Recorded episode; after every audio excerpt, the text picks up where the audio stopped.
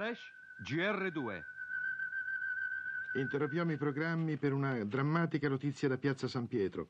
Due colpi d'arma da fuoco sono stati sparati contro il Papa alle ore 17.21 mentre a bordo dell'auto scoperta faceva ingresso in Piazza San Pietro per udienza generale.